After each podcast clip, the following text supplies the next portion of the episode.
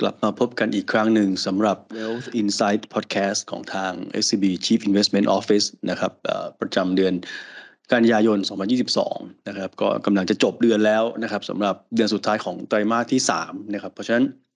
วันนี้เราจะมาคุยกันในเรื่องของการปรับพอร์ตโฟลิโอนะครับในช่วงไตรมาสที่ 4 ที่เราจะมาถึงครับซึ่งตอนนี้คงไม่มีอะไรที่จะ เป็นประเด็นร้อนแรงไปกว่าเรื่องของเงินเฟ้อ แล้วก็การขึ้นดอกเบี้ยของธนาคารกลางต่างๆ ทั่วโลกนะครับ วันนี้เนี่ยเราจะมาคุยกัน 3 ประเด็นใหญ่ ๆ เลยก็คือว่าเรื่องของการรับมือกับเงินเฟ้อนะครับที่สู้กลับขึ้นมาเนี่ยนะครับประเด็นแรกเนี่ยนะคือเรื่องของทิศทางอัตราดอกเบี้ยนะครับว่ามันยังเป็นขาขึ้นนะครับ แล้วก็ยังอยู่ในระดับที่สูงนะครับ อาจจะมีการขยับขึ้นในอัตราที่ช้าลงบ้างในระยะข้างหน้าเนี่ยนะครับ แต่ว่า ถ้าเราดูเงินเฟ้อนะครับที่ยังอยู่สูงแล้วก็ลงช้าเนี่ยนะครับเรื่องของดอกเบี้ย ก็คงเป็นลักษณะที่ยังถูกเก็บไว้ในระดับสูงนะครับต่อเนื่องนะครับในช่วงของปีนี้แล้วก็ปีหน้านะครับประเด็นที่สองที่เราจะคุยกันก็คือว่าผลจากเรื่องของเงินเฟ้อนะครับแล้วก็เรื่องของการขึ้นดอกเบี้ยเนี่ยมันทำให้เศรษฐกิจโลกนะครับชะลอตัว ชะลอมากกว่าที่หลาย ๆ ฝ่ายเคยคาดนะครับ แล้วก็ชะลอมากจนกระทั่งทำให้ความเสี่ยงเรื่องของภาวะเศรษฐกิจถดถอยนะครับอาจจะยังไม่ได้สูงนักนะครับ ตอนนี้เริ่มขยับสูงขึ้นนะครับ แล้วก็จะเป็นประเด็นที่จะทำให้ตลาดการเงินโลก นะครับทั้งตลาดพันธบัตรทั้งตลาดหุ้นรวมถึงตลาดค่าเงินเนี่ยนะครับมันมีแนวโน้มที่จะผันผวนสูงนะครับ เพราะว่านอกจากเรื่องของเงินเฟ้อแล้วเนี่ยยังมีปัจจัยความไม่แน่นอนหลาย ๆ ปัจจัยที่เกิดขึ้นนะครับ แล้วก็ยังอยู่นะครับแล้วก็อาจจะมีปัจจัยใหม่เข้ามานะครับ เราคงมาคุยกันว่าปัจจัยเหล่านั้นเป็นยังไงนะครับแล้วก็ประเด็นสุดท้ายก็คือว่าจากเรื่องของดอกเบี้ย เรื่องของเงินเฟ้อ เรื่องของเศรษฐกิจชะลอตัวเศรษฐกิจ ถดถอยที่มีความเสี่ยงมากขึ้นเนี่ย เราจะปรับพอร์ตยังไงนะครับทำไมเราถึงคิดว่าการเน้นกระจายการลงทุนนะครับ แล้วก็ต้องเลือกสินทรัพย์ที่คุณภาพสูงนะครับรักษาอัตรากำไรได้เนี่ยเป็นสิ่งที่จำเป็นในช่วงนี้ นะครับมาประเด็นแรกก่อนนะครับประเด็นแรกเนี่ยผมคิดว่าหลายท่านก็คงทราบกันดีนะครับว่าตั้งแต่ต้นปีเนี่ยนะครับเรามีเรื่องของดอกเบี้ยขาขึ้น มีเรื่องของดอกเบี้ยขึ้นเร็วและแรงนะครับเงินเฟอ้อที่ขยับขึ้นมานะครับอาจจะเริ่มมีสัญญาณชะลอลงบ้างนะครับ แต่ว่ากลายเป็นว่าในการชะลอลงเนี่ยมันช้ามากๆนะครับช้าในในความเร็ว ที่ทำให้ธนาคารกลางบอกว่า ถึงจะลงนะครับ แต่ถ้าลงด้วยสปีดนี้เนี่ย ดอกเบี้ยก็คงจำเป็นต้องสูงต่อเนื่องนะครับถ้าเราดูเงินเฟ้อนะครับในหลาย ๆ ประเทศทั่วโลกเนี่ยนะครับรวมทั้งบ้านเราด้วยเนี่ยเราจะเห็นว่ามันมีสัญญาณชะลอลงนะครับ จากเรื่องของราคาพลังงานราคาอาหารในตลาดโลกที่ชะลอลงมา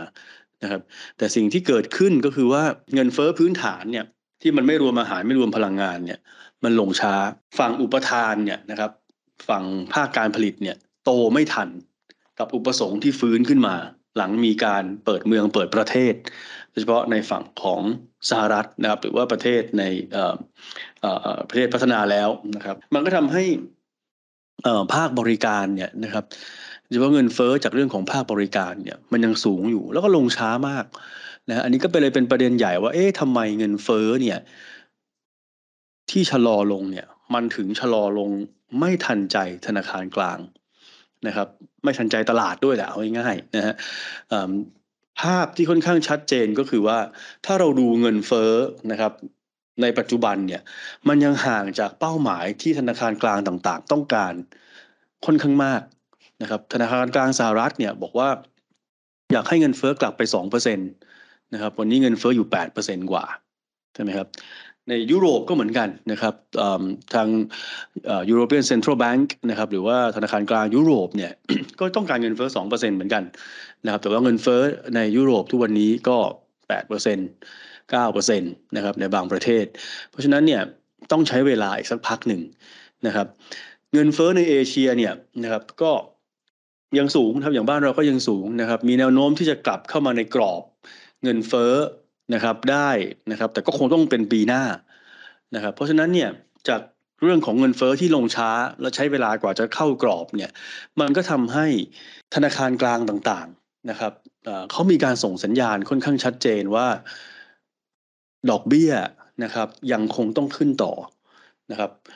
และเขาก็ต้องเก็บดอกเบี้ยนะครับ ที่มันขึ้นมาเนี่ยไว้ในระดับสูงต่อเนื่องนะครับ จนกว่าเงินเฟอ้อจะกลับเข้าสู่เป้าหมาย นะครับ อันนี้เป็นเป็นเป็นข้อความหลักๆนะครับ ที่ทั้งธนาคารกลางสหรัฐ ทั้งธนาคารกลางยุโรปนะครับ ธนาคารแห่งประเทศไทยนะครับ หรือว่าธนาคารกลางอื่นๆในอาเซียนนะครับ อย่างธนาคารกลางของอินโดนีเซีย หรือว่าธนาคารกลางของเวียดนามเนี่ยก็มีการพูดประเด็นนี้อย่างชัดเจนนะครับข้อแตกต่างก็อาจจะเป็นในเรื่องของความเร็วในการขึ้นดอกเบี้ยนะครับคือดอกเบี้ยขาขึ้นเนี่ยแทบทุกธนาคารกลางขึ้นหมด แต่ความเร็วในการขึ้นดอกเบี้ยเนี่ยมันขึ้นอยู่กับว่าภาวะเศรษฐกิจเนี่ยมันเอื้ออำนวยมากน้อยแค่ไหนด้วยนะครับประเทศที่เขาฟื้นเร็วนะครับแล้วก็มีสัญญาณการฟื้นตัวที่ชัดไปแล้วเนี่ยนะครับเขาก็จะขึ้นดอกเบี้ยค่อนข้างเร็ว อย่างในสหรัฐนะครับนี่ชัดเจนนะครับแต่ว่าถ้าเป็นอย่างในอาเซียนนะครับอย่างในบ้านเราเนี่ยนะครับการขึ้นดอกเบี้ยก็อาจจะไม่ได้เร็วขนาดนั้นนะครับก็เป็นลักษณะแบบค่อยเป็นค่อยไปนะครับ ทีนี้ถามว่าแล้วเขาจะขึ้นดอกเบี้ยไปสูงแค่ไหน อย่างในสหรัฐเนี่ยตอนนี้ก็ต้องเรียนว่าโอกาสที่ในช่วงที่เหลือของปีเนี่ยนะครับเราจะเห็นดอกเบี้ยขึ้นแบบปกติที่ในอดีตเคยขึ้นคือครั้งละ 25 basis point เนี่ยน่าจะยากแล้วนะครับ สิ่งที่เราประเมินก็คือว่าในตัวของเฟดเนี่ยนะครับเหลือการประชุมอีก 2 ครั้งนะครับเดือนพฤศจิกากับเดือนธันวาคมเนี่ย น่าจะขึ้น 75 แล้วก็ 50 basis point นะครับ เพราะฉะนั้นดอกเบี้ยนโยบายของสหรัฐเนี่ยนะครับ ก็จะไปจบอยู่ที่ประมาณสัก 4.5%นะครับตัว upper bound ของ Fed Fund Rate นะครับคือเวลาเขาพูดถึงดอกเบี้ยนโยบายของสหรัฐเขาจะพูดเป็นช่วงนะครับแต่ว่าตัวบนเนี่ยนะครับก็คงอยู่ที่ประมาณสัก 4.5นะฮะช่วงก็คือ 4.25 ถึง 4.5นะแล้วก็ปีหน้าก็มีโอกาสขึ้นต่อสักครั้งหนึ่งนะครับเป็น 4.75 นะครับในช่วงต้นปีแล้วก็ค้างดอกเบี้ยไว้ที่ 4.75 เนี่ยยาวไปถึงปลายปีนะครับธนาคารกลางอื่นๆ ก็ดอกเบี้ยก็คงเป็นขาขึ้นนะครับ อย่างที่เรียนว่าขึ้นช้าขึ้นเร็วก็อยู่ที่ว่าเศรษฐกิจจะเอื้ออำนวยให้มากแค่ไหนนะครับ ในยุโรปเองเนี่ยก็ชัดเจนว่าต้องสู้กับเงินเฟ้อนะครับ ก็เลยคงต้องขึ้นดอกเบี้ยต่อเนื่องเหมือนกัน ถึงแม้จะมีเรื่องของวิกฤตพลังงานเรื่องของสงครามอยู่นะครับ แต่ว่าธนาคารกลางยุโรปก็ส่งสัญญาณชัดเจนว่าดอกเบี้ยก็ยังเป็นการขึ้น แบบเร็วและแรงนะครับ เพราะฉะนั้นดอกเบี้ยปลายปีน่าจะเห็นที่ 2%สำหรับยุโรปนะครับแล้วก็ปีหน้ามีการขยับขึ้นต่อในอาเซียนนะครับก็ก็เป็นการขึ้นดอกเบี้ยแต่คงขยับขึ้นแบบไม่ได้เร็วเท่ากับฝั่งของอเมริกาหรือว่าของยุโรปนะครับอย่างของบ้านเราก็คงเห็นจบปีนี้ที่ 1.25นะครับปีหน้า 1.75นะครับเวียดนามเนี่ยนะครับธนาคารกลางเขาเพิ่งมีการขึ้นดอกเบี้ยนะครับเมื่อสัปดาห์ที่แล้วนะครับวันนี้ผมอัด พอดแคสต์เนี่ยวันที่ 20 วันจันทร์ที่ 26นะก็26กันยานะครับ เมื่อสัปดาห์วันศุกร์ที่แล้วเนี่ยนะครับธนาคารกลางเวียดนามก็มีการขึ้นดอกเบี้ยนะครับ100 basis point เลยนะครับ เพื่อสู้กับเงินเฟ้อนี่แหละนะครับเพียงแต่ว่าเราคิดว่ามันเป็นการขึ้นดอกเบี้ยที่เป็นลักษณะป้องกันนะครับ แล้วก็หลังจากนี้เนี่ยดอกเบี้ยก็น่าจะค้างอยู่ตรงนี้นะครับ อาจจะมีปีหน้าขึ้นอีกรอบหนึ่งนะครับ ธนาคารอินโดนีเซียก็เป็นอีกที่หนึ่งที่ขยับขึ้นดอกเบี้ยมานะครับค่อยๆขยับขึ้นมา ข้อสังเกตครับที่ที่เราพยายามอมองย้อนกลับไปในอดีตก็คือว่า ดอกเบี้ยนโยบาย สิ้นปีนี้ปีหน้าเนี่ยนะครับเมื่อเทียบกับก่อนจะเข้าโควิดเนี่ยมันเป็นยังไง มันสูงกว่าหรือว่าต่ำกว่านะครับ สิ่งที่เราเจอก็คือว่าดอกเบี้ยในสหรัฐ ดอกเบี้ยในยุโรปเนี่ยนะครับเราน่าจะเห็นดอกเบี้ยนโยบายเนี่ย สูงกว่าช่วงก่อนมีโควิดนะครับช่วงอย่างเช่นปี 2018 ในสหรัฐเนี่ยดอกเบี้ยเขาอยู่ที่ 2.5 นะครับ ปีนี้จบที่ 4.5 แล้ว แล้วปีหน้าเห็น 4.75ในยุโรปเนี่ยก่อนมีโควิดคือ 2018 เนี่ยดอกเบี้ยอยู่ที่ลบ 0.4%เป็นดอกเบี้ยติดลบนะฮะปีนี้ปีหน้ายุโรปน่าจะเห็นดอกเบี้ยประมาณ 2 2.25%นะครับ อันนี้เป็นดอกเบี้ยที่มากกว่าช่วงก่อนมีโควิดอย่างชัดเจน นะครับแต่ถ้าเป็นในเอเชียนะครับเป็นในอาเซียนเนี่ยนะครับอย่างของบ้านเราของเวียดนามหรืออินโดเนี่ยดอกเบี้ยไม่น่าจะเกินช่วงก่อนมีโควิดนะครับอย่างของบ้านเราก่อนมีโควิดดอกเบี้ยสูงสุดอยู่ที่ประมาณสัก 1.75 นะครับในปี 2018 นะครับก็ปีหน้าก็น่าจะกลับไปช่วงประมาณนั้นนะครับ ในเวียดนามก็ 6.25 นะครับ การขึ้นดอกเบี้ย เรามองว่าปีหน้าไม่น่าถึง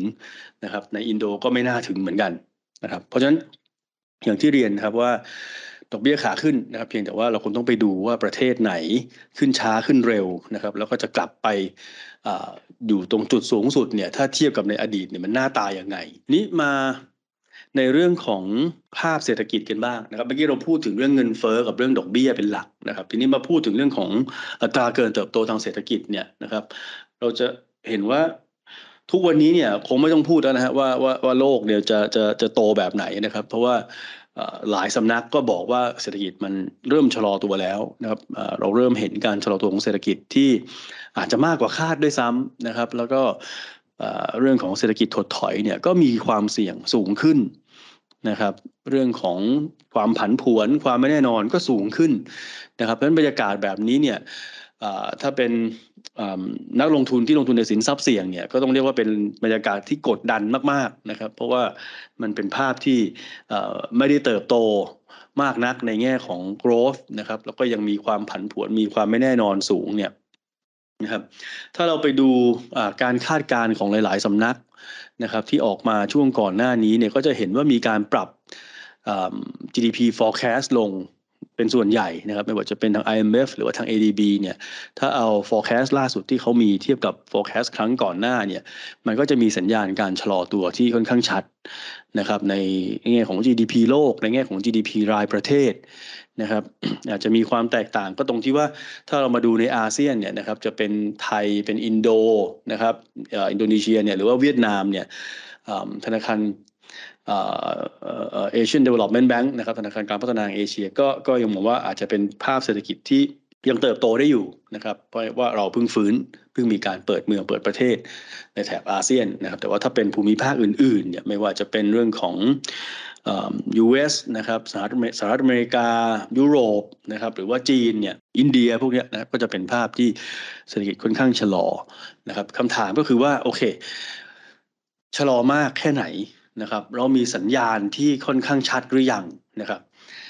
ผมแยกเป็นสองสองสองสองประเด็นแล้วกันนะครับในแง่ของสัญญาณการชะลอตัวเนี่ยเราจะเห็นว่าถ้าเราไปดูตัวเลข PMI นะครับ Purchasing Manager Index นะครับทางด้านฝั่งภาคการผลิตเนี่ยนะครับเราจะเห็นว่าหลายๆประเทศเนี่ยมีสัญญาณชะลอค่อนข้างชัดเจนละนะครับ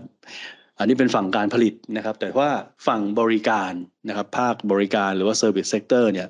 เรายังไม่ได้เห็นสัญญาณการชะลอตัวมากนัก นะครับอันนี้ก็เป็นสาเหตุหลักที่ทำให้ทำไมพอเราไปดูในแง่ของตลาดแรงงานเนี่ยนะครับตลาดแรงงานหลายประเทศเนี่ยยังคนข้างยังยังยังคงค่อนข้างแข็งแกร่งอยู่นะครับอัตราการว่างงานยังค่อนข้างต่ำนะครับ แล้วก็ยังไม่ได้มีภาพที่สะท้อนว่ามีการจะมีการว่างงานที่เพิ่มขึ้นอย่างมีนัยยะนะครับ อันนี้ก็ทำให้มันยังเห็นความ แตกต่างนะครับจากตัวเลขเศรษฐกิจหลาย ๆ ตัวนะครับ เมื่อสักครู่เนี่ยเราบอกว่าภาพการผลิตเนี่ยมีสัญญาณชะลอนะครับ แต่พอเรามาดูเรื่องของการจ้างงานเนี่ยปรากฏว่ามันก็ยังไม่ได้มีสัญญาณที่ชัดเจนนักนะครับเพราะฉะนั้นถ้าดูตัวเลขเศรษฐกิจตอนนี้ก็ต้องเรียนว่ามันเป็นลักษณะชะลอตัวนะครับไอ้เรื่องของเศรษฐกิจถดถอยเนี่ยนะครับ มันอาจจะกำลังรอเราอยู่นะครับ แต่ทีนี้ หน้าตาของการถดถอยเนี่ยมันจะเป็นยังไงเนี่ยคงต้องติดตามกันนะครับ เพราะว่าอย่างที่เราคุยกันใน episode ที่แล้วนะครับว่าเศรษฐกิจถดถอยเนี่ยมันมีหลายรูปแบบ นะครับมันเหมือนแผ่นดินไหวอะนะครับก็มีหลายริกเตอร์ใช่ไหมฮะขนาดความรุนแรงก็ต่างกันไปนะครับเศรษฐกิจถดถอยก็เหมือนกันนะครับมีตั้งแต่แบบเบาๆ แบบปานกลางแบบหนักเลยนะครับประเด็นนี้คงต้องเป็นที่ที่คงต้องตามไปอีกสักพักหนึ่งนะครับ แต่ว่าตอนนี้โดยส่วนใหญ่ที่ประเมินกันก็คือว่าถ้าจะเกิดนะครับก็คงเป็นลักษณะที่เป็นแบบเบาๆนะครับเป็น mild mild recession นะครับ ในในในภาพของเศรษฐกิจโดยเฉพาะในฝั่งของสหรัฐนะครับอะนี้เวลาที่มันมีการขึ้นดอกเบี้ยนะครับมีเรื่องของเศรษฐกิจชะลอ มีเรื่องของค่าเงินดอลลาร์แข็งค่าขึ้นอย่างรวดเร็วเนี่ยนะครับ อีกประเด็นหนึ่งที่จะถูกจับตามองมากขึ้น นอกจากแค่เรื่องของเศรษฐกิจชะลอตัว หรือเศรษฐกิจถดถอยเนี่ยก็คือว่าฐานะการคลังนะครับ แล้วก็เสถียรภาพด้านต่างประเทศเนี่ย นะครับของแต่ละประเทศเนี่ยเป็นยังไง ตลาดจะให้ความสำคัญมากขึ้น เพราะฉะนั้นทาง SBCO เราก็จะมีการรวบรวมมาให้ดูนะครับว่าถ้าเรามาเช็คสุขภาพของประเทศต่างๆนะครับว่าฐานะการคลังหรือหรือเสถียรภาพด้านต่างประเทศ หรือว่าตัวหนี้สาธารณะของเขาเนี่ยมันมีสุขภาพที่ที่ที่ที่ยังแข็งแรงอยู่หรือเปล่านะครับ สิ่งที่เราพบก็คือว่า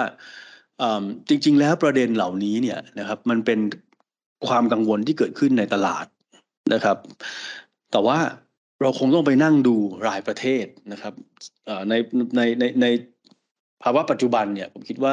มันอาจจะยากที่เราจะไปบอกว่าเฮ้ยประเทศ emerging countries นะครับประเทศเกิดใหม่เนี่ยเปราะบางมากกว่าประเทศพัฒนาแล้วนะครับคงจะพูดรวมๆอย่างนั้น ไม่ได้นะครับ เพราะว่าในประเทศพัฒนาแล้วเนี่ยก็ต้องไปดูว่าเป็นประเทศไหนด้วยนะครับ ในยุโรปที่เขาถูกกระทบจากเรื่องของเงินเฟ้อเรื่องของดอกเบี้ยเรื่องของสงครามเนี่ยก็ไม่ใช่ทุกคนที่มีปัญหาในแง่ว่าฐานะการคลังไม่ดีเสถียรภาพต่างประเทศไม่ดีนะครับกรอบในการวิเคราะห์พวกนี้นะครับ เราก็จะดูว่าประเทศนั้นเนี่ยเขามีปัญหาเรื่องของการขาดดุล การค้าขาดดุลการคลังนะครับหรือเปล่านะครับถ้าขาดดุลทั้งสองอันก็เป็นทวินเดฟเฟซิตใช่ไหมครับเป็นการขาดดุลทั้งสองด้านนะครับแล้วก็ไปดูว่านี่สาธารณะเนี่ยมันมากน้อยยังไง กลุ่มประเทศที่ค่อนข้างเสี่ยงตอนนี้นะครับผมคิดว่าก็ถ้าเราดูตอนนี้นะครับที่เสี่ยงมากหน่อยก็อาจจะอยู่แถวยุโรปนะครับแล้วก็เป็นยุโรปประเภทที่เป็นกลุ่มประเทศที่เคยมีปัญหาพวกนี้มาก่อนนะครับ พวกกรีซนะครับ กลุ่มประเทศที่เขาเรียกว่า peripheral eurozone เนี่ยนะครับพวกนี้ก็อาจจะมีประเด็นพวกนี้ตามเข้ามานะฮะแต่ถ้าดูในอาเซียนเนี่ยนะครับก็ไทยเรานะครับเวียดนามหรืออินโดเนี่ยน่าจะค่อนข้างเสี่ยงน้อยนะครับต้องเรียกว่าเสี่ยงน้อยแล้วกันนะครับ จะบอกว่าปลอดภัยไม่ต้องห่วงเลยก็คงไม่ได้นะครับ แต่ว่าเสี่ยงน้อยนะครับ ในอาเซียนเนี่ยก็จะมีฟิลิปปินส์ที่ค่อนข้างน่ากังวลนิดนึงนะครับ เพราะว่า ตอนนี้ก็ขาดดุลการค้านะครับขาดดุลบัญชีเดินสะพัดนะครับ แล้วก็ขาดดุลการคลังเนี่ยอยู่ค่อนข้างมากนะครับฟิลิปปินส์เนี่ยขาดดุลบัญชีเดินสะพัดเนี่ยประมาณสัก 4%ของ GDP แล้วก็ขาดดุลการคลังเนี่ยนะครับประมาณสัก 7%ของ GDP หนี้สาธารณะอยู่ที่ประมาณสัก 62%ของ GDP นะครับในขณะที่บ้านเราเนี่ยถ้ายกเป็นตัวอย่างเปรียบเทียบเนี่ยนะครับของเราดุลบัญชีเดินสะพัดขาดดุลประมาณสัก หนึ่งเปอร์เซ็นกว่าๆนะครับ แล้วก็ดุลการคลังเนี่ยขาดดุลสักประมาณสักสี่เปอร์เซ็นตนะครับ แต่คิดว่าในภาพการขาดดุลบัญชีเดินสะพัดเนี่ยนะครับปีหน้าก็น่าจะคงกลับมาเกินดุลได้นะครับสิ่งที่เราของของบ้านเราเนี่ยนะครับก็ถ้าเทียบในประเด็นเรื่องของความเสี่ยงเรื่องของฐานะการคลัง หรือว่าเสถียรภาพด้านต่างประเทศก็น่าจะยังเสี่ยงน้อยกว่าที่อื่นอยู่ค่อนข้างมากนะครับอะ อีกประเด็นหนึ่งที่คงได้รับความสนใจหลังจากนี้นะครับ เพิ่มเติมเข้ามาเนี่ยก็คือว่า ในช่วงที่ดอลลาร์มันแข็งมาก ๆนะครับ แล้วก็อาจจะมีเรื่องทั้งการตีมูลค่าเงินสำรองระหว่างประเทศเนี่ยนะครับพอพอมาเป็น dollar term เนี่ยมันลดลงค่อนข้างเยอะนะครับแล้วก็อาจจะมีเรื่องของการใช้เงินทุนสำรองระหว่างประเทศเนี่ยว่า foreign reserve บางส่วนเนี่ยไป แทรกแซงค่าเงินนะครับเพื่อชะลอการอ่อนค่าในประเทศ emerging market รวมทั้งบ้านเราเนี่ยนะครับก็จะถูกตั้งข้อสังเกตว่าเงินทุนสำรองประเทศที่เหลืออยู่ตอนนี้มันเพียงพอหรือเปล่านะครับ มันมากน้อยแค่ไหนนะครับ ซึ่งประเด็นเนี้ยมันคงต้องมาดูไอ้มากน้อยเนี่ยอาจจะอาจจะพูดยากอะนะครับ ว่ามากเท่าไหร่ถึงมากเท่าไหร่ถึงน้อยนะครับ แต่สิ่งที่นักเศรษฐศาสตร์เขาจะดูก็คือว่าเออมันพอไหมนะครับ ที่จะ นำมาชำระหนี้นะครับ หรือว่ามันพอไหมที่จะนำมาใช้ในการนำเข้านะครับ สินค้าบริการต่างๆ เพื่อทำให้เศรษฐกิจมันหมุนต่อได้นะครับ ประเด็นนี้เนี่ยทาง SBCO เราก็มีการมานั่งดูกันนะครับว่าเงินทุนสำรองประเทศถ้าเทียบกับหนี้นะครับหนี้นอกระยะสั้นเนี่ยแต่ละประเทศเนี่ยหน้าตาเป็นยังไงนะครับ หรือว่าทุนสำรองประเทศเทียบกับมูลค่าการนำเข้าเนี่ย หน้าตาเป็นยังไง สิ่งที่เราเจอนะครับก็คือว่าถ้าในอาเซียนเนี่ยนะครับก็โดยส่วนใหญ่นะครับไม่ว่าจะเป็นไทย อินโด ฟิลิปปินส์นะครับมาเลเซียนะครับหรือแม้กระทั่งเวียดนามเนี่ยนะครับในแง่ทุนสำรองระหว่างประเทศเนี่ยน่าจะเพียงพอนะครับที่จะ ทั้งชำระหนี้ระยะสั้นที่เป็นสกุลต่างประเทศนะครับ แล้วก็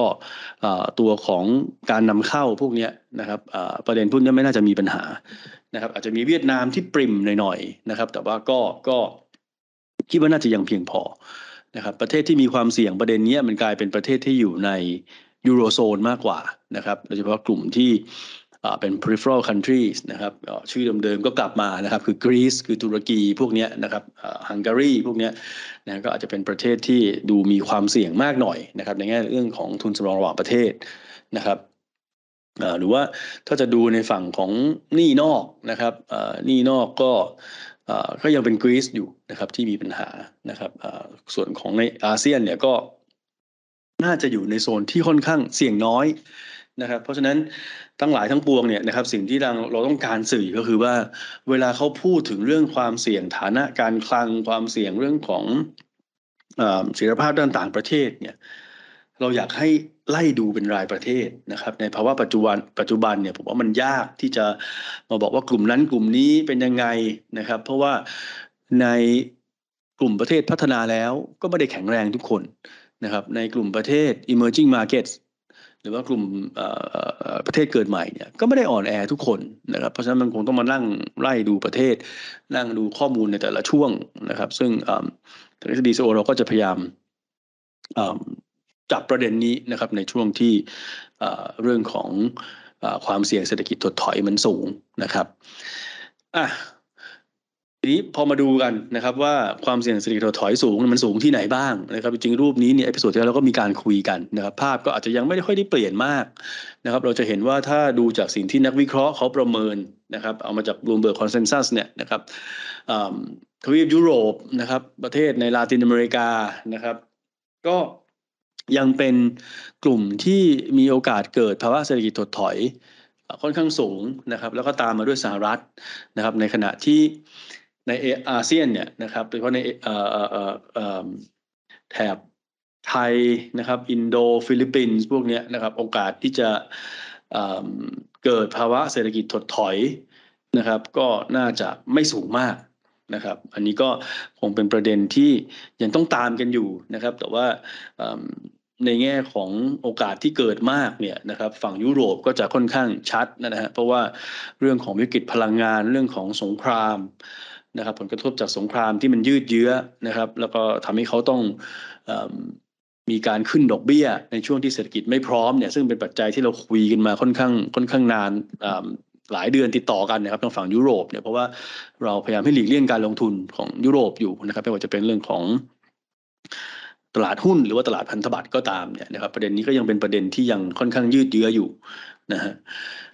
ของอเมริกาเองนะครับ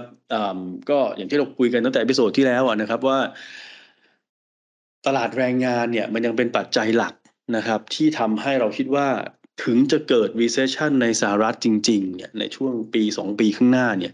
ความรุนแรงเนี่ยมันก็ไม่น่าจะมากนะครับเป็นลักษณะ mild recession เพราะว่า ทั้งตลาดแรงงานนะครับ ทั้งสุขภาพของภาคครัวเรือน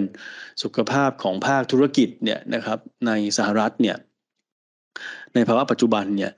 ยังค่อนข้างดีนะครับยิ่งเมื่อเทียบกับวิกฤตครั้งก่อนๆกก่อนจะเข้าวิกฤตครั้งก่อนๆนะครับไม่ว่าจะเป็นซับพรามหรือว่า .com ก็ตามเนี่ยตัวภาระชำระหนี้เมื่อเทียบกับรายได้นะครับหรือว่า debt service ratio ของภาคครัวเรือนของสหรัฐเนี่ยถือว่าต่ำ ต่ำมากๆนะครับ เมื่อเทียบกับวิกฤตครั้งก่อนๆหรือว่าถ้าไปดูสุขภาพของบริษัทนะครับ บริษัทจดทะเบียนของสหรัฐเนี่ยนะครับ ถ้าเอาตัวหนี้ต่อรายได้นะครับ net debt to EBITDA เนี่ยนะครับมานั่งดูเนี่ยก็ยังค่อนข้างต่ำนะครับ เพราะฉะนั้น ถ้านี่ไม่ได้สูงเนี่ยนะครับเราก็เลยมองว่าโอกาสที่เวลามีเศรษฐกิจชะลอตัวแรงๆนะครับหรืออาจจะเข้าสู่ภาวะเศรษฐกิจถดถอยในช่วงแรกเนี่ยนะครับมันก็จะทำให้ผลกระทบที่เกิดขึ้นกับภาคครัวเรือนกับภาคธุรกิจเนี่ยมันไม่ได้รุนแรงมาก เพราะว่านี่เขายังไม่ได้เยอะนะครับก็ก็อันนี้ก็เป็นเหตุผลหลักๆ ที่เรายังมองว่าในสหรัฐเนี่ยถ้าจะมีเศรษฐกิจถดถอยนะครับ น่าจะเป็นแบบลักษณะที่เป็น mild recession นะครับในเรื่องของค่าจ้างในสหรัฐนะครับ ก็ยังเป็นตัวที่เติบโตได้ต่อเนื่องนะครับซึ่งอันนี้อาจจะเป็นคล้ายๆกับดาบสองคมนะครับว่าในแง่ของค่าจ้างที่มันโตเนี่ยมุมหนึ่งมันก็คือว่ามันหมายถึงกำลังซื้อยังดีอยู่ มันหมายถึงการที่ผู้ผลิตเนี่ยเวลาเขาเจอต้นทุนที่สูงขึ้นเนี่ยเขาสามารถทำ การส่งต่อต้นทุนนะครับไปให้ผู้บริโภคได้นะครับอัตรากำไรของบริษัทก็ไม่น่าจะถูกกระทบมากนะครับแต่อีกมุมหนึ่งมันก็อาจจะเป็นตัวที่ทำให้เกิดเรื่องของเงินเฟ้อที่ยังยืดเยื้อนะครับเป็นลักษณะของ wage price spiral นะครับก็คือว่าค่าจ้างสูงขึ้นนะครับ มันก็ทำให้เรื่องของกำลังซื้อยังดีอยู่นะครับ ของก็แพงขึ้น นะครับค่าจ้างก็ต้องสูงขึ้นต่อไปอีกก็จะวนกันอยู่อย่างเงี้ยนะครับเพราะฉะนั้นประเด็นนี้ก็ทำให้เงินเฟ้อในสหรัฐเนี่ยก็มีโอกาสที่จะยืดเยื้อนะครับ แต่ว่าทั้งนี้ทั้งนั้นเนี่ยนะครับเราก็คิดว่าในแง่ของการรักษาอัตรากำไรของบริษัทนะครับในสหรัฐเนี่ยมันก็เป็นตัวช่วยได้ระดับหนึ่ง ทีนี้ถ้าเรามาดูกันในสหรัฐเนี่ยนะครับในช่วงข้างหน้าในช่วงไตรมาสที่4เนี่ยก็คงเป็นเรื่องของการเลือกตั้ง midterm election นะครับ นอกจากประเด็นเงินเฟ้อเรื่องของการขึ้นดอกเบี้ยเนี่ย อีกอันหนึ่งก็คือเรื่องของการเลือกตั้งนะครับ ก็คงต้องมาตามดูกันนะครับ ภาพการเมืองก็ตอนนี้เนี่ยนะครับทั้งสภาบนสภาล่างเนี่ยเดโมแครตเขาก็คุมได้นะครับ แต่เป็นลักษณะการคุมได้ที่ค่อนข้างปริ่มมากๆนะครับจำนวนที่นั่งเนี่ยไม่ได้ไม่ได้ไม่ได้ขาดลอยนะครับพูดง่ายๆนะครับเพราะฉะนั้นการผ่านกฎหมายก็ยังคงต้องต้องต้องลุ้นอยู่ค่อนเป็นระยะระยะ นะครับ ทีนี้สภาล่างเนี่ยเขาจะมีการเลือกตั้งใหม่หมดเลยนะครับ สภาบนก็เลือกประมาณสักหนึ่งในสามนะครับ อันนี้ก็ต้องเป็นตัวที่มานั่งดูกันว่าเดโมแครตเนี่ยนะครับจะยังคุม หรือว่ามีเสียงเพียงพอที่จะผ่านกฎหมายได้ทั้งสองสภาหรือเปล่านะครับ ถ้าทำได้นะครับ การผ่านกฎหมายผ่านมาตรการต่างๆ มันก็ มีโอกาสที่จะผ่านได้สูงนะครับ แต่ถ้าทำไม่ได้นะครับพลาดพลาดไปสภาใดสภาหนึ่งเนี่ยนะครับ การผ่านกฎหมายมันก็จะเริ่มยากละนะครับซึ่งอันนี้คงต้องตามกันนะครับคงเป็นประเด็นที่เข้ามาในช่วงของต้นเดือนพฤศจิกาสำหรับการเลือกตั้งในสหรัฐนะครับทีนี้เรามาพูดถึง ปัจจัยเสี่ยงบ้างล้วกันนะครับ จริง ๆ ก็ก็ที่พูดมาก็ไม่ได้เป็นปัจจัยบวกอะไรมากนักนะครับ แต่ว่าถ้าถามว่านอกจากเรื่องเงินเฟ้อนอกจากเรื่องขึ้นดอกเบี้ย เศรษฐกิจชะลอตัวแล้วเนี่ยนะครับ มันจะมีปัจจัยเสี่ยงอะไรรออยู่บ้างนะครับในภาพของเศรษฐกิจโลกเนี่ยนะครับ อันแรกที่ไทย SBCO เราประเมินก็คือเรื่องของการยกเลิก zero covid policy ในจีนนะครับ ที่ตอนนี้ดูเหมือนจะมีแนวโน้มว่าจะถูกเลื่อนออกไป นะครับแทนที่จะเปิดเมืองเปิดประเทศได้ในช่วงปลายปีเนี่ยอาจจะต้องรอถึงไตรมาสสองปีหน้านะครับ สาเหตุก็เพราะว่า ในแง่ของปัจจัยทางการแพทย์และสาธารณสุขเนี่ยนะครับ ตัวเลขการฉีดวัคซีนนะครับ เข็มบูสเตอร์ เข็มที่สามเข็มที่สี่เนี่ยนะครับสำหรับผู้สูงอายุในจีนเนี่ยก็ยังไม่ได้ยังไม่ได้อยู่ในอัตราที่สูงมากนักนะครับประมาณสักหกสิบเจ็ดเปอร์เซ็นสำหรับคนอายุหกสิบ นะครับแล้วก็80 ขึ้นไปอยู่แค่38เปอร์เซ็นตนะครับถ้าเทียบกับประเทศใหญ่ๆที่อื่นเนี่ยแต่แม้กระทั่งในบ้านเราเองเนี่ยนะครับตัวเลขพวกนี้ก็จะสูงกว่านะครับพูดง่ายๆว่าผู้สูงอายุซึ่งคือกลุ่มเสี่ยงเนี่ยฉีดวัคซีนกันไปหมดแล้ว แล้วก็ได้เข็มบูสเตอร์แล้วด้วยนะครับแต่ทางจีนเนี่ยอาจจะยังค่อนข้างช้าในประเด็นนี้นะครับ แล้วก็เรื่องของตัววัคซีนของจีนเองเนี่ยนะครับก็ยังอยู่ในระหว่างการทดสอบอยู่นะครับผลก็คงต้องรอในช่วงไตรมาสสี่ นะครับ เพราะฉะนั้นถ้าจะหวังให้เขาเปิดเมืองภายในตุลานี้เนี่ยนะครับก็อาจจะค่อนข้างยากนะครับ ก็เลยทำให้ตอนนี้เริ่มมีความเสี่ยงนะครับว่าการเปิดเมืองในจีนจะถูกเลื่อนออกไปนะครับ ถามว่าเลื่อนออกไปถึงเมื่อไหร่เนี่ยนะครับ ตอนนี้ที่เราประเมินก็คือว่าอาจจะต้องรอนะครับจนกระทั่งมีการแต่งตั้งนะครับเลือกผู้นำ นะครับอย่างเป็นทางการเนี่ยในช่วงเดือนมีนา 2023 ให้เสร็จซะก่อนนะครับถึงจะเริ่มมีการยกเลิก zero covid policy นะครับซึ่งอันนี้มันเป็นความเสี่ยงด้านต่ำต่อเศรษฐกิจจีนนะครับต่อการฟื้นตัวของกิจกรรมทางเศรษฐกิจรวมถึงรายได้หรือว่ากำไรของจัดจดทะเบียนที่ค่อนข้างชัดนะครับ เราก็เลยมีการปรับมุมมองหุ้นจีนลงมานะครับตัว A share ที่เคยเป็น slightly positive เนี่ยตอนนี้เราปรับมาเป็น neutral นะครับถามว่าประเด็นนี้มันจะมีผลต่อเนื่องกับเศรษฐกิจโลกหรือว่าเศรษฐกิจประเทศไหนบ้างเนี่ยนะครับ ก็แน่นอนถ้าจีนยังไม่กลับมานะครับ ก็เป็นความเสี่ยงต่อประเทศที่ส่งออกไปให้จีนนะครับ หรือว่าประเทศที่รอนักท่องเที่ยวจีนกลับมาอย่างของบ้านเราเนี่ย นะครับก็ก็ก็มีความเสี่ยงพวกนี้เพิ่มขึ้นนะครับ ผมคิดว่าปีนี้นะครับนักวิเคราะห์ส่วนใหญ่ก็คงไม่ได้ทำว่าจีนจะกลับมามากอยู่แล้วนะครับ แต่ปีหน้าเนี่ยคงต้องไปนั่งดูกันว่าการคาดการณ์นักท่องเที่ยวของจีนในช่วงไตรมาสหนึ่งนะครับ มากน้อยแค่ไหน เพราะว่าดูท่าทางแล้วเนี่ยกลับมา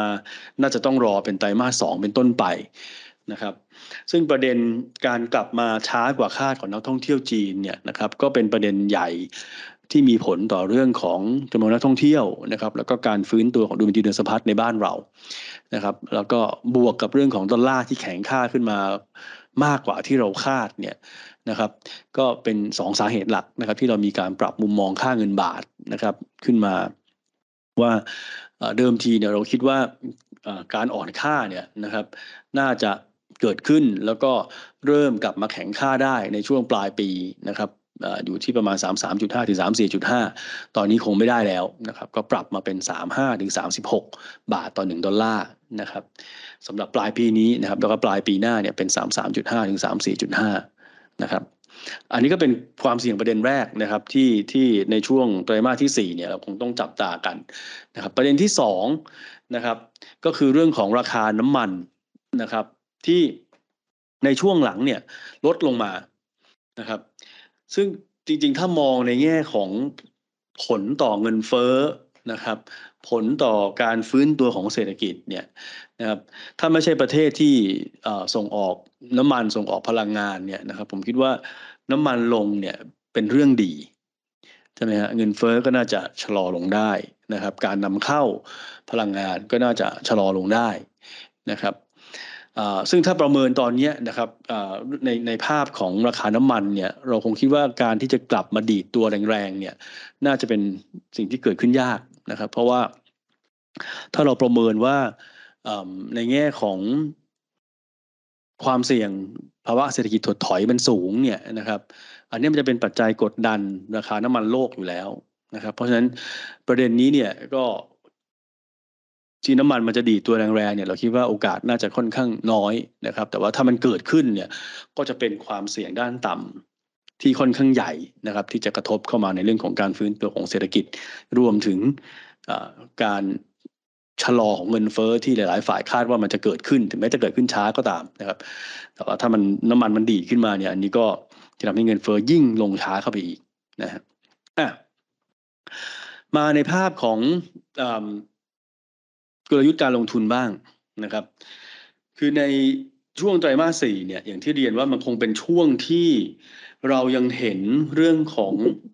ดอกเบี้ยขาขึ้นนะครับ เงินเฟอ้อลงช้านะครับ แล้วก็มีความกังวลเรื่องเศรษฐกิจถดถอยอยู่นะครับ เพราะฉะนั้นไอความผันผวนของตลาดการเงินโลกเนี่ย เราคิดว่ายังสูงอยู่ นะครับไอความไม่แน่นอนของด้านนโยบาย หรือว่าความเสี่ยงเชิงภูมิรัฐศาสตร์เนี่ยก็ยังเป็นสองปัจจัยหลักนะครับที่เรายังมองว่าน่าจะทำให้ตลาดเนี่ยผันผวนค่อนข้างมากนะครับ เพราะฉะนั้นสำหรับนักลงทุนเนี่ยนะครับช่วงนี้การมีเงินสดนะครับหรือว่าผลิตภัณฑ์ความเสี่ยงต่ำมากๆนะครับที่คุ้มครองเงินต้นเนี่ยสักประมาณ 5-15%ของพอร์ตเนี่ยนะครับก็เป็นสิ่งที่เรายังอยากให้เน้นอยู่ นะครับอีกอันนึงนะครับที่น่าจะเริ่มมีความน่าสนใจมากขึ้นนะครับ ก็คือเรื่องของตัวพันธบัตรนะครับ เราจะเห็นว่าบอลยิวนะครับในช่วงที่ผ่านมาเนี่ยไม่ว่าจะเป็นประเทศพัฒนาแล้ว หรือประเทศกำลังพัฒนาเนี่ยมีการขยับขึ้นมาอย่างต่อเนื่องนะครับ มันหมายถึงอะไร อย่างแรกคือมันหมายถึงราคาของพันธบัตรเนี่ยมันถูกลงนะครับ ถ้าเราย้อนกลับไปสี่ห้าปีที่ผ่านมาเนี่ย ตอนนี้เนี่ยราคาพันธบัตรเนี่ยนะครับ ต้องเรียนว่าแทบจะถูกที่สุดในรอบสี่ห้าปีที่ผ่านมาเลยนะครับ หรือมองอีกมุมหนึ่งนะครับ ก็คือว่าสี่ห้าปีก่อนเนี่ยนะครับ เรายังจำไม่ได้ไหมฮะคำว่า search for yield นะครับโอ้ทุกคนอยากจะหายิวนะครับในการลงทุนพันธบัตรเนี่ยแต่ว่ายิวมันต่ำเหลือเกินนะครับหรือว่าบอลมันก็แพงเหลือเกินพูดง่ายๆนะครับ แต่วันนี้เนี่ยนะครับเราเห็นยิวที่วิ่งขึ้นมาแล้วนะครับสำหรับนักลงทุนที่เน้นสร้างกระแสเงินสดในพอร์ตนะครับเน้นรับตัวคูปองของพันธบัตรเนี่ยวันนี้เนี่ยอัตราผลตอบแทนพันธบัตรเนี่ยผมคิดว่าค่อนข้างน่าสนใจแล้วนะครับ แต่ว่าไม่ใช่ว่ายิ่งสูงยิ่งดีซื้อแต่อันบอลสูงสูงเนี่ยนะครับ อาจจะต้องคิดอีกอีกอีกปัจจัยหนึ่งก็คือว่าวันนี้เรายังมีภาวะเศรษฐกิจถดถอยรอเราอยู่ที่เป็นความเสี่ยงใหญ่บอลยิวนะฮะที่เราจะมองถึงเนี่ยนะครับ เราต้องมองหาตัวที่เน้นคุณภาพสูงคือพูดง่ายๆว่าเขาต้องมีคูปองมาจ่ายเรานะเขาต้องมีเงินมาคืนเงินต้นเรานะนะครับ ประเด็นนี้ก็คงต้อง ต้องดูประกอบด้วยนะครับ เพราะฉะนั้นเราก็จะเน้นว่าในแง่ของตัวบอลเนี่ยนะครับให้เน้น bond yield คุณภาพสูงนะครับ เพราะว่าเวลาที่โลกมันชะลอตัว หรือมีความเสี่ยงภาวะเศรษฐกิจถดถอยเนี่ยตัว spread นะครับของพวก corporate bond หรือพวกหุ้นกู้ต่างๆเนี่ยยิ่งถ้าเป็นเรตติ้งต่ำเนี่ยมันมีโอกาสที่จะเร่งตัวขึ้นค่อนข้างเร็วนะครับพูดง่ายๆก็คือว่าตัวราคาบอลก็จะ จะลงค่อนข้างเร็วอะนะครับมีเรื่องของ spread เข้ามานะครับเพราะฉะนั้นก็เน้นในแง่ของตัวเลตติ้งที่ดีๆ แล้วกันนะครับสำหรับนักลงทุนที่สนใจที่จะลงทุนในเรื่องของพันธบัตรนะครับ ถ้าเป็นฝั่งหุ้นเนี่ยนะครับเรา neutral อยู่ นะครับเพราะอะไรนะครับรูปนี้จริงๆเราเคยคุยกันเมื่อสักสามสี่ episode ที่แล้วนะครับเอากลับมาคุยใหม่นะครับเพราะคิดว่าภาพเนี่ยมันยังไม่ได้เปลี่ยนมากนะครับ ก็คือว่า เวลาที่นักวิเคราะห์ หรือว่านักกลยุทธ์เขาดูผลตอบแทนของตลาดหุ้นเนี่ยนะครับ ราคาหุ้นนะครับหรือว่าดัชนีหุ้นที่มันเปลี่ยนแปลงเนี่ยมันมาจากสองปัจจัยใหญ่ก็คือตัว price to earning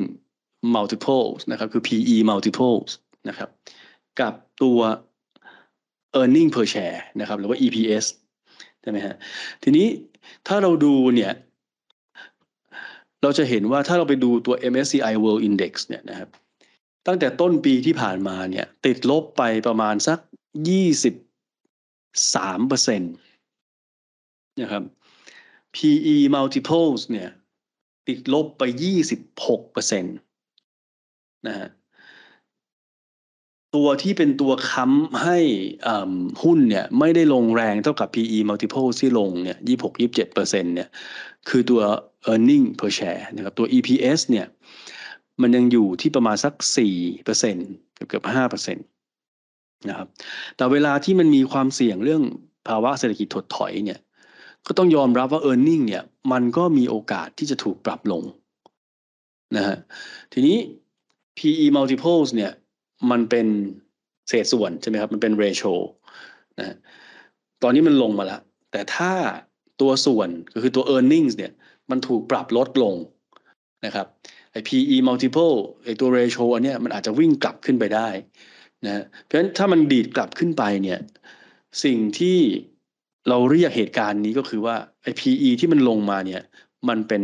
valuation trap นะครับ ไม่ได้ถูกจริงพูดง่ายๆนะฮะเพราะฉะนั้นสิ่งที่เราต้องเน้นก็คือว่า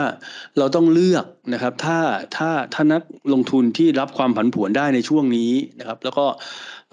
ยังคิดว่าเออ ถ้าอยากจะเริ่มเริ่มสะสมหุ้นเนี่ยนะครับ ต้องดูอะไรเนี่ยก็ต้องไปดู e a r n i n g ของหุ้นหรือว่าของตลาดที่มีโอกาสถูกปรับลดลงน้อยนะครับเพราะว่าทุกวันนี้เนี่ยถ้าเราไปดูหุ้นทั่วโลกเนี่ยมันมันถูกกับหมดแหละนะฮะเทียบกับค่าเฉลี่ยเนี่ย PE multiples เนี่ยถูกลงนะครับ แต่สิ่งที่เรากังวลก็คือว่าถ้า e a r n i n g มันถูกปรับลดลงนะครับ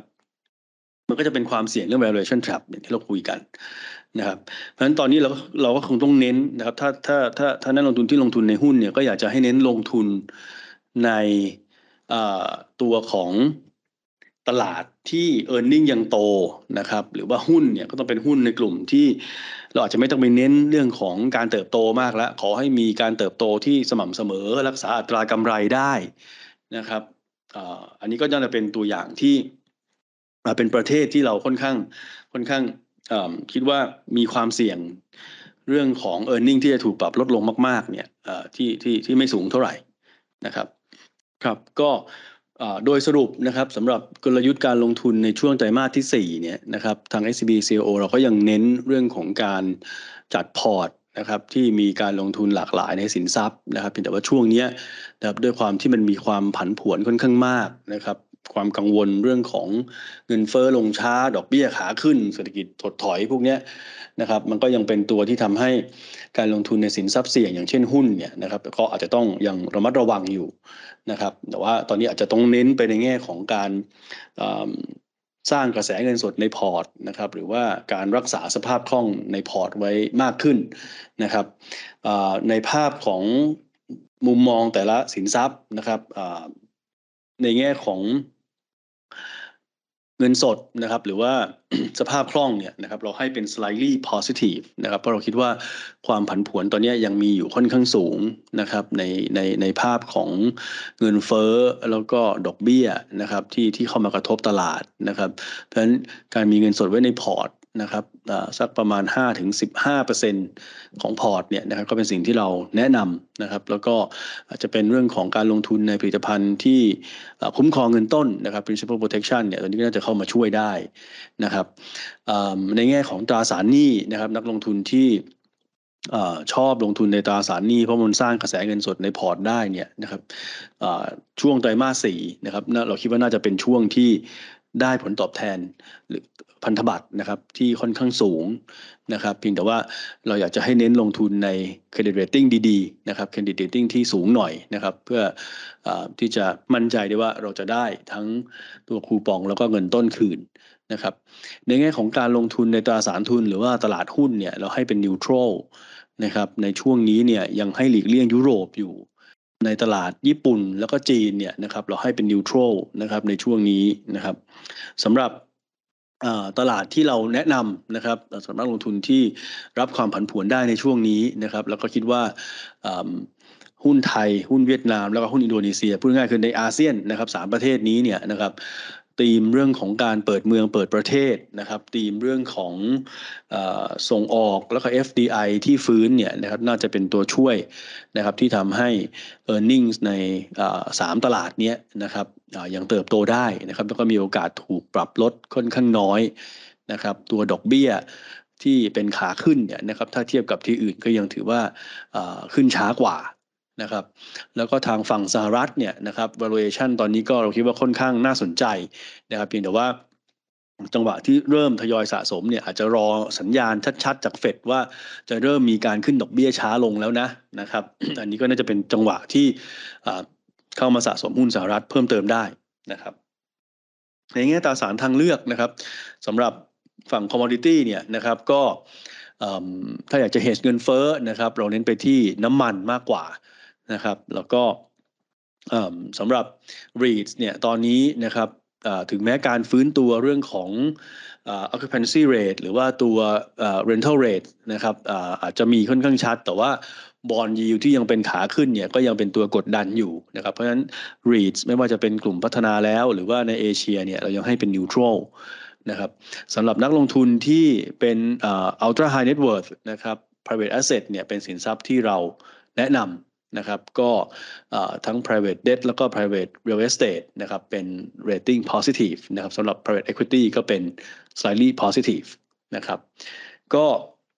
สำหรับเดือนนี้นะครับก็น่าจะมีประมาณนี้นะครับก็ต้องขอขอบคุณท่านผู้ฟังทุกท่านนะครับ ที่ติดตามพอดแคสต์ของทาง SCBIO มาอย่างสม่ำเสมอนะครับ ก็อย่างที่เราคุยกันมาตลอดนะครับว่า เรื่องของการลงทุนนะครับมีความเสี่ยงนะครับ เพราะฉะนั้นผู้ลงทุนควรทำความเข้าใจลักษณะสินค้าเงื่อนไขผลตอบแทน แล้วก็ความเสี่ยงก่อนตัดสินใจลงทุนนะครับสำหรับ EPS เอพิโซดนี้ก็น่าจะมีเพียงเท่านี้ครับ ขอบคุณมากครับ สวัสดีครับ